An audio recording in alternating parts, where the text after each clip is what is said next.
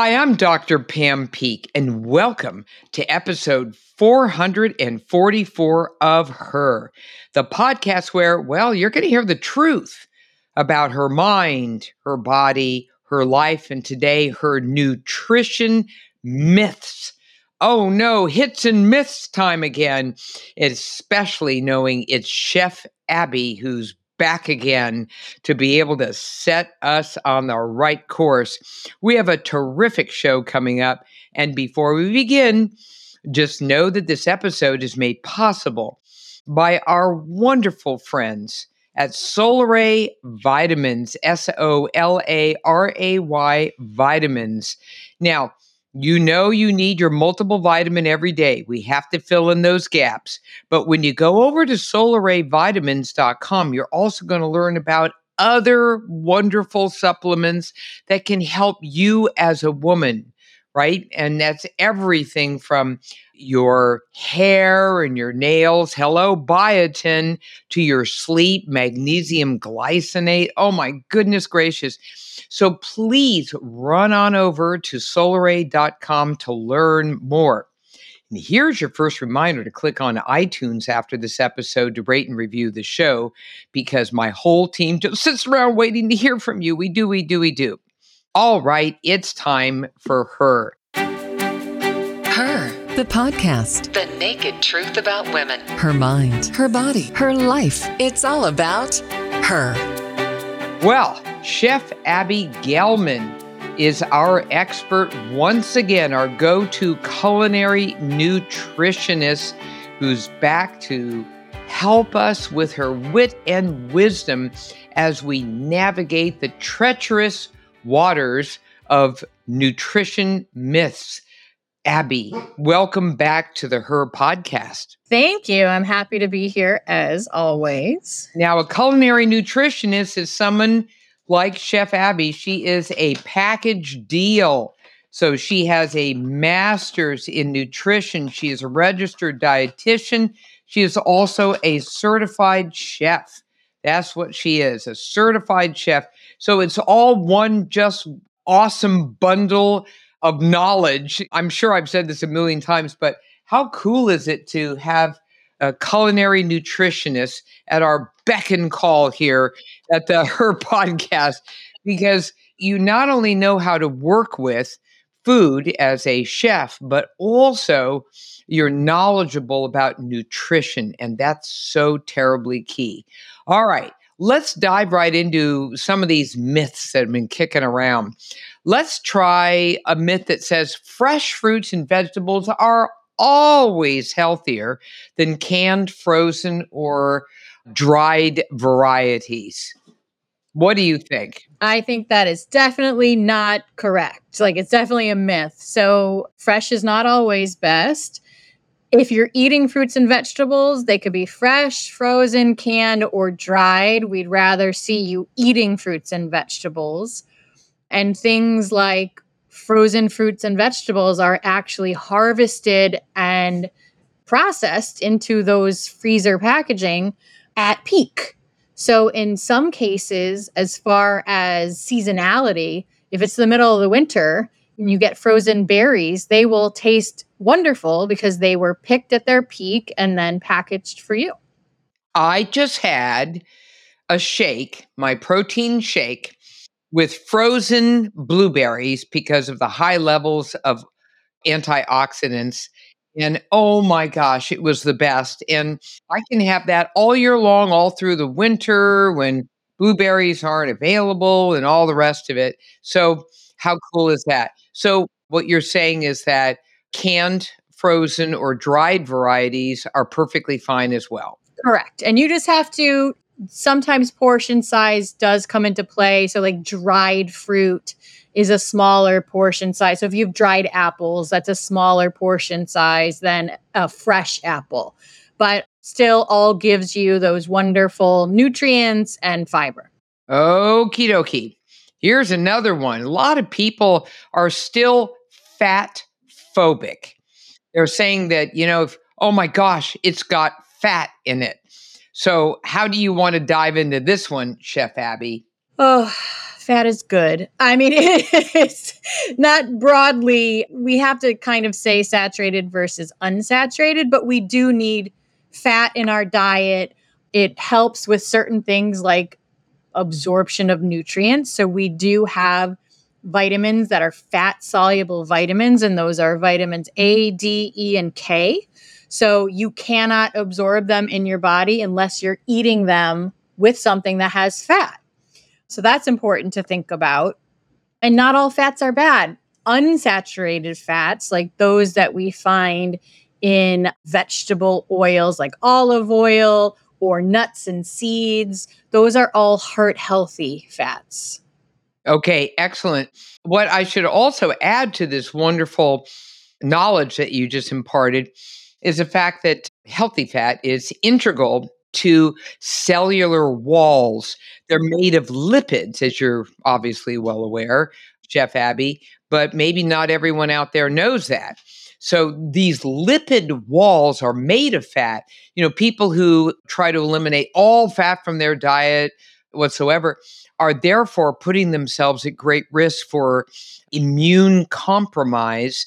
And also, it degrades the integrity of the cellular wall, which is so terribly important in all of the physiologic relationships that take place in your body. So, you've got to have some of that healthy fat. You mentioned olive, plant oils, avocado. Yay, avocado, nuts and seeds and, you know, we're looking at polyunsaturated, also found in sunflower, other plant oils, walnuts, fish, flax seeds, which I love, love, love. And they're also a wonderful, satisfying source of energy.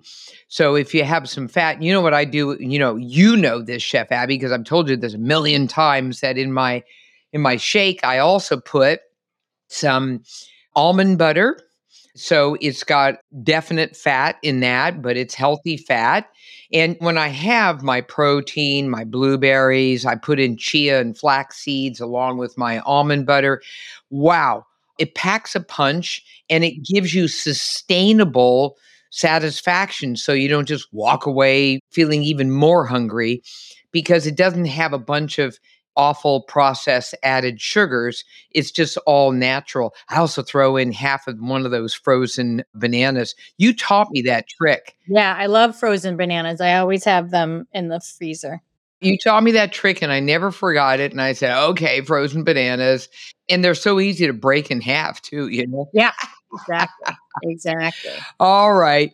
So, what about this myth about calories in, calories out is the most important factor for long term weight gain? So, in terms of math, it makes sense. But what makes sense more than the number of calories in, calories out is actually the types of foods and what makes up that energy, those calories that we're putting in our body. So, if you, for example, have a table full of whole grains, fruits, vegetables, lean protein, low fat dairy, all of these things, you know, fish, all of this kind of stuff, you could have a huge table that would be, let's say, 2000 calories. But then if you have another table that has refined baked goods like ultra processed muffins and white bread and soda with sugar in it and all ice cream and all of these types of foods, you'd have a much smaller table, but the same amount of calories. So we want the more nutrient dense items that give us more bang for our buck. And we can also eat more of those things, which I don't know about you, but I always want to eat more. So it's a nice way to look at it that way. I love the way you just lay that out. It's really about adding volume and the volume comes from fresh produce as well as, for instance, legumes, you know, beans, quinoa, which is a complete protein, grains in general, so long as they're not processed, they're whole grains. And so you get, again, a bigger return on investment when you're able to have more volume And that's one of the reasons why you could have just one candy bar or you could have a mountain of wonderful fresh produce with grains and all the rest of it. And the candy bar is trash. And the other option is clearly more beneficial for health. Super important to keep in mind that it's not just calories in, calories out, it's the quality. It's the quality, not the quantity. Clearly, eating a million calories is not going to be helpful, but if you pay attention to the quality of the food, the calories become less of an issue anyway. You could feel satisfied and not want to overeat if you have that extra volume to your point. All right, here's one I hear all the time hits or myths. People with type 2 diabetes shouldn't eat fruit. Oh, I'm so tired of this one. Ah, And I teach medical residents and I constantly tell them that this is the myth we talk about all the time. So, when you have diabetes, right, you're thinking about your carbohydrate intake, but whole fruit is a complex carbohydrate, which means it provides fiber along with those digestible carbs that you're eating. So, when you eat, let's say, for example, a whole apple or berries or a whole orange, you are eating the fruit itself, the flesh of the fruit, which gives you fiber. So even though there is natural sugar in those items, your blood sugar should not spike because the fiber keeps it level and it takes longer for your body to digest it when all of those things are happening versus added sugar like soda or even like having orange juice like eating the whole fruit of an orange is preferable to drinking the juice so the whole fruit is what we're talking about here I love it. That whole fruit with the fiber, vitamins, minerals, antioxidants. If you don't have type 2 diabetes, there's clinical research that shows that if you consume one serving of whole fruit per day, especially, here's my favorite blueberries and apples, even, you will have a lower risk of developing type 2 diabetes, to your point, Abbie. And then, if you already have type 2 diabetes, eating whole fruits can help control your blood sugar, just like you said. Because when you have the fiber and the rest of it, you don't have an immediate hit or a spike of your insulin levels because the fiber interferes with that and allows you to have a more controlled absorption of the natural sugar over a longer period of time. So you're in control, to say the least. So please, people, don't be afraid to have whole fruit, whole fruit, just as Chef Abbie stated. All right, what about this plant milk is healthier than dairy milk? So, unless you are lactose intolerant or allergic to cow's milk, there's no reason not to drink it. So, it has the natural protein in it, which is much higher than a plant based milk. And also, if you compare cow's milk to plant based, it could be almond, it could be rice, it could be soy, oat, hemp. There's so many now you might say that you see the same amount of calcium or the same amount of potassium, you know, kind of pick your nutrient. But all of those are added as supplement form to the plant based milk. They are not naturally occurring. Whereas all of that is naturally occurring in the cow's milk. All right. Well, you know that I'm like a protein person.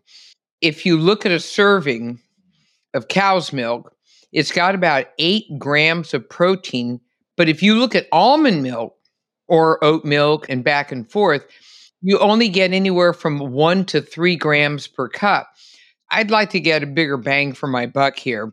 Again, if you're not allergic to cow's milk, then that's perfectly fine to use whatever you have. Just keep in mind that you're going to have to grab some more protein from somewhere else, one way or the other. So be careful now. There's nothing wrong with with dairy milk.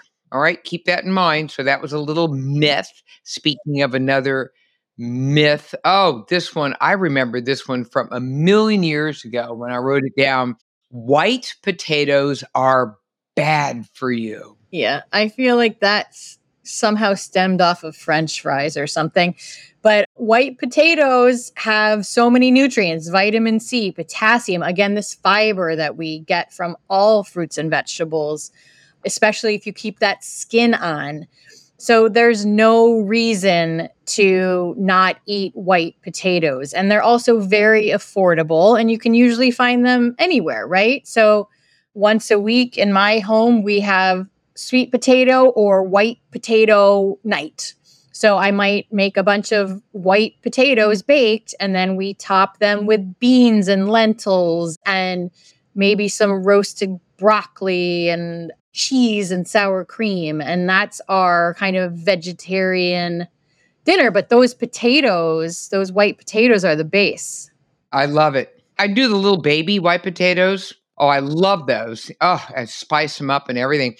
Here's one that's really interesting because there's so many people out there who vegetarian and vegan and whatever. So the protein in plants is incomplete.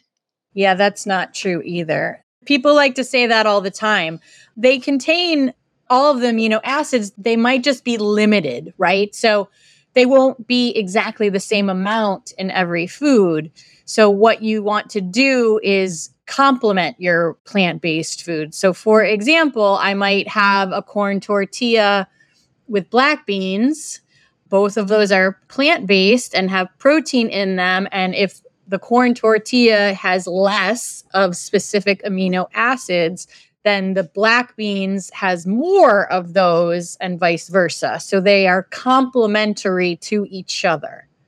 So beans, grains, and nuts, you put them all together. Right, exactly. Like you're not eating one food only all the time. I hear that all the time, Chef Abbie. I hear, you know, people say, well, I, you know, I ate a mountain of kale. I'm like, stop. Yeah. Wait a minute. what happened to everything else? I mean, first of all, that tastes terrible, but yeah, variety is a spice of life. We want to kind of mix it up a little bit. Well, isn't that the way we're supposed to eat anyway. Yeah, we want to be able to have a diversity in our dietary intake.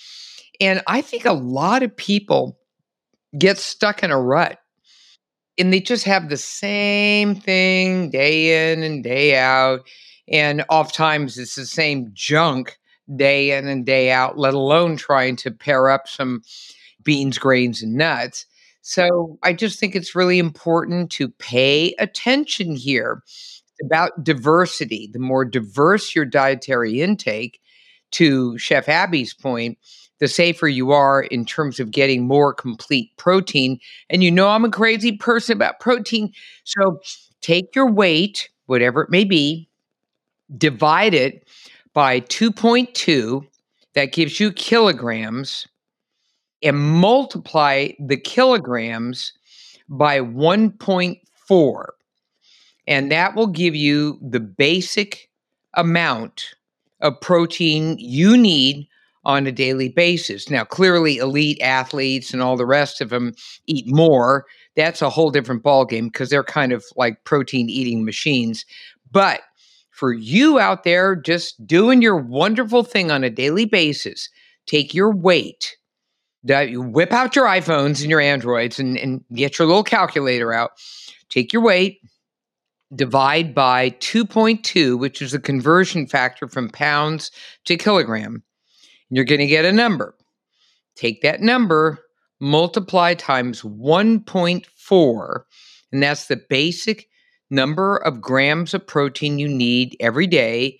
You don't eat them all at one sitting. Your body can only manage a certain amount of protein, usually around 30 to 40 grams, no more, at one sitting. So, what you want to do is spread it out throughout the day. And this way, you're going to be able to keep up with maintaining your muscles and so many other things that proteins are so terribly important for in our daily biochemistry. So, there you have it with the protein. Uh oh, here we go. Eating soy based foods can increase the risk of breast cancer? Soy. Where do you find soy, chef? Yeah, so soy is edamame, tofu, tempeh, miso, soy milk. But this one I haven't heard as much lately, but I know it's still out there. The amount of soy based foods that you would have to ingest in a day, it's something crazy like 50 gallons of soy milk or something to make any jump in your estrogen levels is crazy. So overall, soy-based foods are very healthy. They give great plant-based protein. There's lots of wonderful vitamins and minerals in there. And actually for women who are perimenopause or menopause, they are helpful with those hot flashes and other things that we may be experiencing as well. Interesting. The plant estrogens in soy are called isoflavones. And a lot of our her audience out there have heard of that word before because it's kind of kicked around in the multimedia. And here's where I think uh, some of the confusion began, and that is that these isoflavones, which are the breakdown product of the soy, were found to stimulate some breast tumor cell growth in animal studies. And so, okay, you got me there. What, what's going on with that? Well, experts now say that this relationship has not been substantiated in human studies.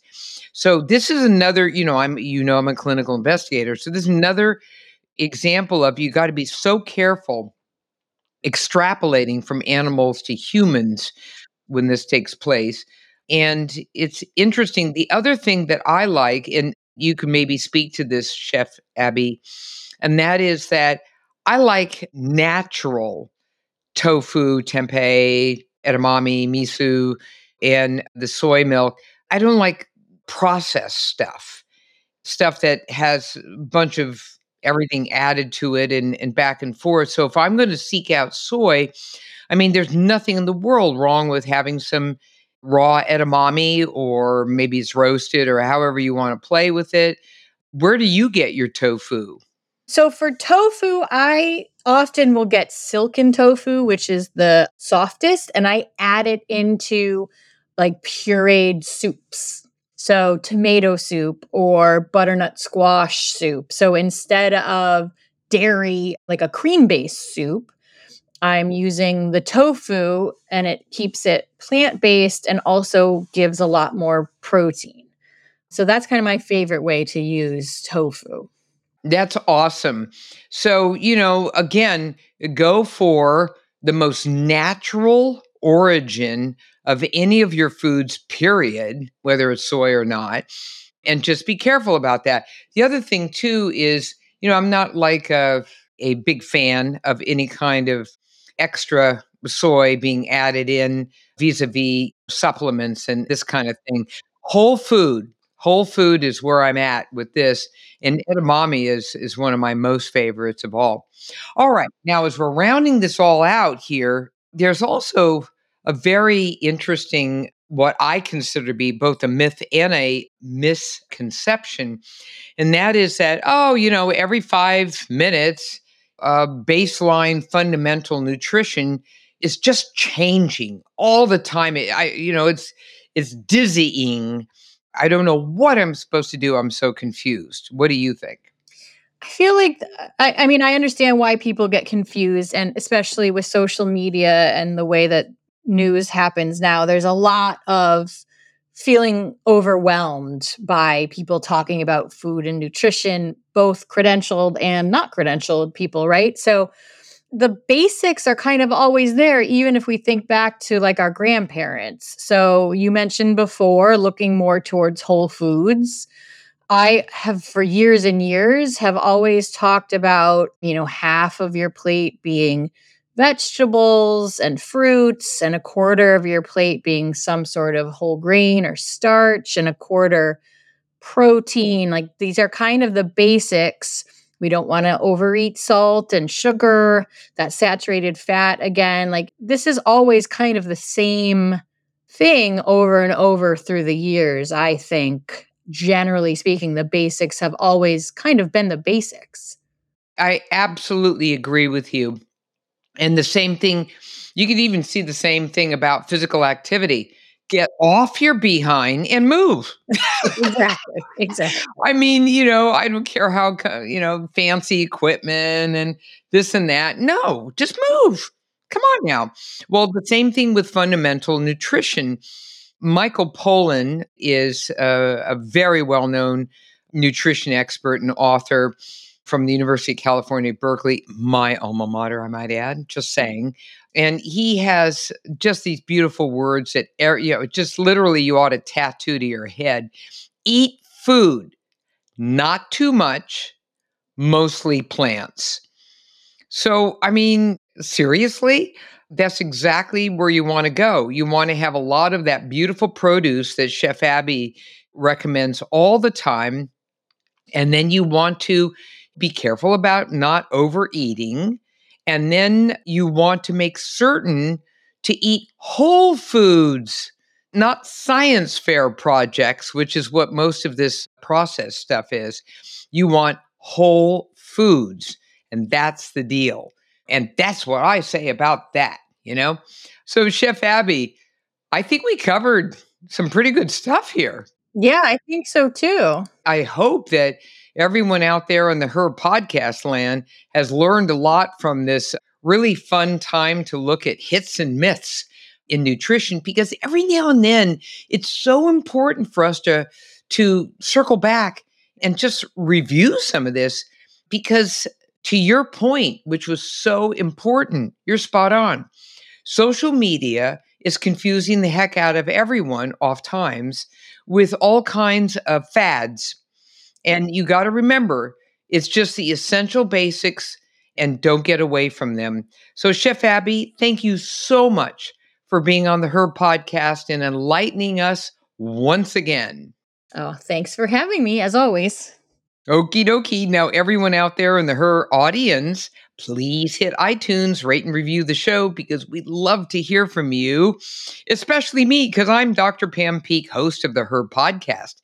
Follow me on Facebook at Dr. Pam Peeke or Twitter and Instagram at Pam Peeke MD. And remember to catch every single episode of the Her podcast on iTunes, Radio MD, Spotify. I'm everywhere. iHeart. Just find me out there. It's the Her podcast with Dr. Pam Peeke. Hey, thanks for listening today and stay well.